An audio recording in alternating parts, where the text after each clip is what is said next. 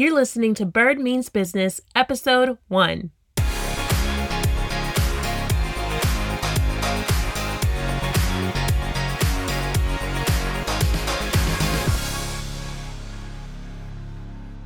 Hi there.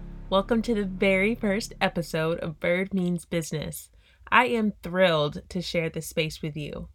You know, in my mind, years from now, people will tune in and, you know, fall in love with the podcast and they'll scroll all the way down to this very first episode, which is something I've done with podcasts that I just love. And they're going to want to get an understanding of, you know, what is this podcast all about? So that's what I'm going to share today the heart behind Bird Means Business. So, for starters, if you're not familiar with me, here's a bit of background. I'm from Texas City, Texas, and went to a super small high school, as in, I graduated with only 18 people in my senior class. Crazy, right? I went from there to the University of Texas at Austin, Hook 'em Horns. So, as you can imagine, you know, just a bit of culture shock. I majored in finance and I had a minor in international business. So, something I always wanted to do when I went to college was study abroad. So, it was one of the first things that I signed up for. So, I got to spend an amazing six months in Milan, Italy, which was, as you can imagine, just incredible. I went to about 10 different European countries. Ah, so good. And then I went to Ghana and studied abroad there. I did a social development project, which was honestly one of the best experiences of my life. Of all of the many places I've been able to travel, Ghana is by far my favorite. So I didn't really have the typical route of like aggressive summer internships, but I somehow landed a job as an investment banking analyst in New York City.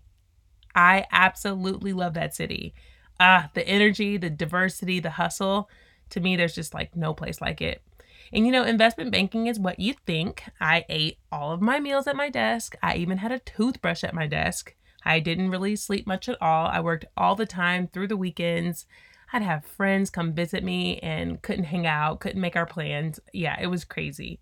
But I loved the challenge. It was like every day I was pushed beyond what I thought was a limit, and that was so fun for me. I remember people asking when I made the decision to move to New York, why investment banking? It's crazy. I had offers in consulting and in private wealth management, and I was planning on going that route before I kind of got this last minute offer. But to me, it was like, this is the most challenging thing I could do, and I'm young, so I'm just gonna go for it. But about a year and a half in, I started to realize that I wasn't fulfilled by my job what happened was I was on this really, really big IPO, a huge deal. It was a landmark transaction for our company, our the bank. And it was like really neat because I was the only analyst in the US on the deal. I was working with Spain and Brazil and Mexico and London. And I'll never forget there was this big ceremony to celebrate the transaction and the team. And I had other analyst friends of mine coming up to me saying, How neat you were on this deal by yourself, whatever. And this is like, I know I'm supposed to be excited about this, but I'm really not. Like, at the end of the day, I'm helping this huge bank make a lot of money, and that just is not exciting for me. you know, I had accepted this third year offer. Um, they weren't giving a lot out that year to analysts. So I kind of felt really bad about going up back on my commitment, but I knew I was having a light bulb moment that was saying, you don't want to do this for the rest of your life. And I didn't really know what was going to be next. I mean, I'll actually have to do a separate episode one day on how I transitioned to entrepreneurship because it's a long story. But uh, let's just say, let's just fast forward to me moving back to Texas. Um, I got married to my best friend in the world. His name is Terry, and we launched the league in 2013. The League is a warehouse gym in Houston, Texas, and I call it my first baby. We have our own proprietary pack training format. The workouts are about 45 minutes, full body. Ah, it's just a lot of fun. And it's the kind of environment where you don't feel like you're competing against people. You feel like everyone in the room is encouraging you to reach your goals, you're encouraging them to reach theirs. It's just a really fun atmosphere. In my opinion, in my very uh, biased opinion, there's no place like it, there's no gym like it. So we launched the league in 2013 and quickly hit break even. So about two years later, in October 2015, we expanded to two locations, which was a lot of fun. It was so cool. We were rapidly growing, so we needed more space. But then, about a year and a half after that, we outgrew our first location.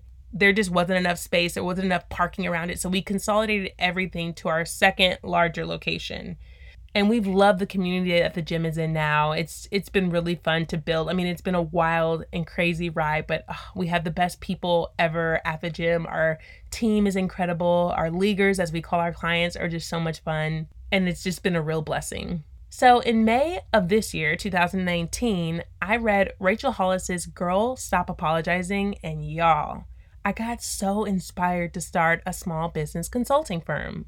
And the thing with this is, I was planning on doing it one day, you know, maybe closer to retirement when I had more experience. I just didn't think it would happen now, but ah, it was like I felt like it was right and like the time was was now and so I started pursuing that dream. What made me excited was knowing that if I had someone with my experience in the early days of launching the league, oh, I would have avoided so many mistakes. A lot of times with entrepreneurs, it's like you don't really know what you don't know. So that's kind of what Bird Williams Consulting meant to me. The heart in it was just to kind of be a small business resource for entrepreneurs who want to launch or grow their small businesses, to kind of be the guide that I wish I had. So I launched Bird Williams Consulting on November 11th and soon after decided to launch a podcast alongside it. And I laugh because it is less than a month from when I launched the business that I am recording this podcast episode and I had no plans for that in the beginning.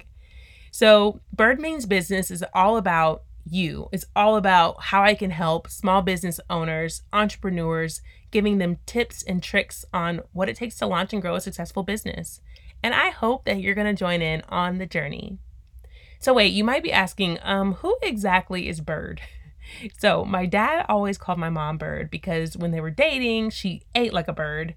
And so then when my husband Terry caught on, he started calling me Bird too. So now that you know a little bit about me, I love to hear your story. Please connect with me on Instagram and on Facebook. I'm at Bird Williams Consulting. I'll include those links in the show notes. Also, hit the subscribe button so that you get each of the upcoming episodes because there's some really good stuff ahead. Next week, we'll start a three part mini series on the top three lessons I've learned from owning my very first business. I know you'll be taking notes. See you next week.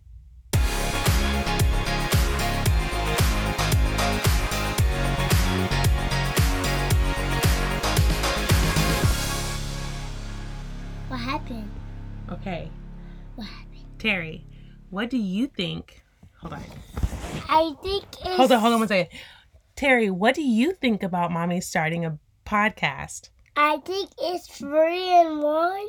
You think it's three and one? Yeah. Like, what do you mean? I think I don't see something. You think it's gonna be really good? Yeah. Yeah? I can see. I can see the three ones. Yep, that's right. I can see. Do you know what a podcast is? Um, I don't know. I don't know either. Yeah, we're gonna figure it out together, okay?